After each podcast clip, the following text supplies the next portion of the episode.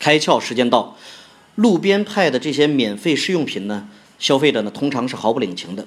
有这么一个防晒霜的品牌，居然呢能让一群人抢着要免费试用品，而且还自己拍照上传。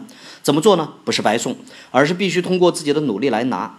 他们把这个夹娃娃机呢放在公交站上，所有搭公车的人都会看到，免费的试用品就是里面的奖品。跟一般的玩夹娃娃机的这个情形一样，大部分人当然都是加不到，但消费者的心理就是我越加不到就越想加，好不容易加到了就会拍照分享胜利的喜悦，进行二次传播。有高达百分之八十的人在体验活动后呢，愿意使用他们的产品。消费者永远只关心自己。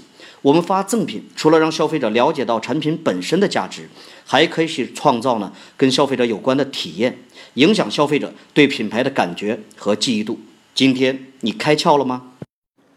更多节目，请扫描封面二维码，关注公众号“开窍”，和更多小伙伴一起来听故事、开脑洞。